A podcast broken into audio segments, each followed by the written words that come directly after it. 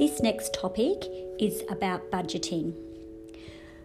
Firstly, we're going to talk about the nature and purpose of the master budget, including the components within the master budget operating, capital expenditure, and financial. Overall, budgets are important because they help management set goals, both long and short terms, especially in regards to cash management. They enable areas within the business to be coordinated and work together. They are a way of communicating objectives and strategies of the business to employees. They improve management accountability and responsibility.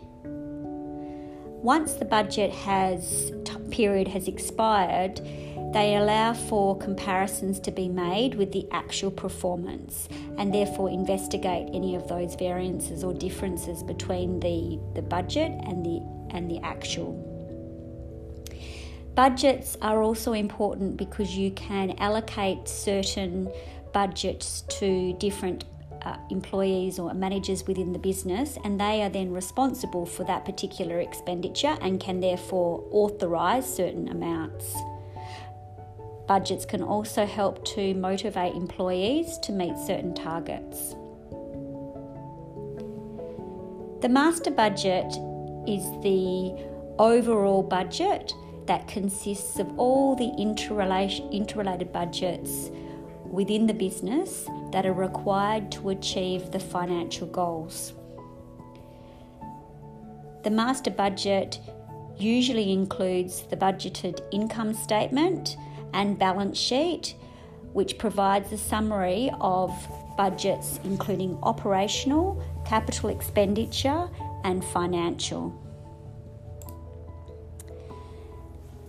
The operating budget focuses on everyday operations. It can include budgets such as sales, costs of goods, purchases, inventory, marketing, advertising, so any, any general everyday business expense.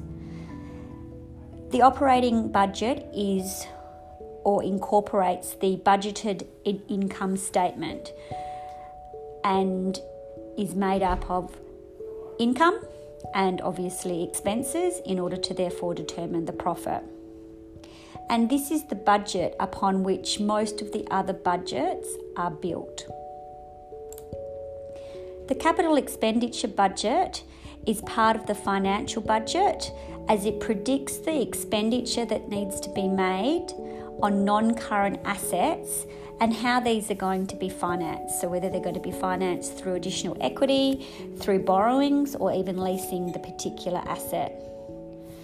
The capital expenditure budget provides a future plan of the expenditure on major capital items, which are obviously quite expensive, such as land, machinery, equipment, etc. It includes the timing and the amounts of capital that is going to be outlaid across that time. It's a projection, so it's a future estimate of the cost of the cap of capital assets over time, as well as the income that they are expected to generate. The last budget within the master budget is the financial budget.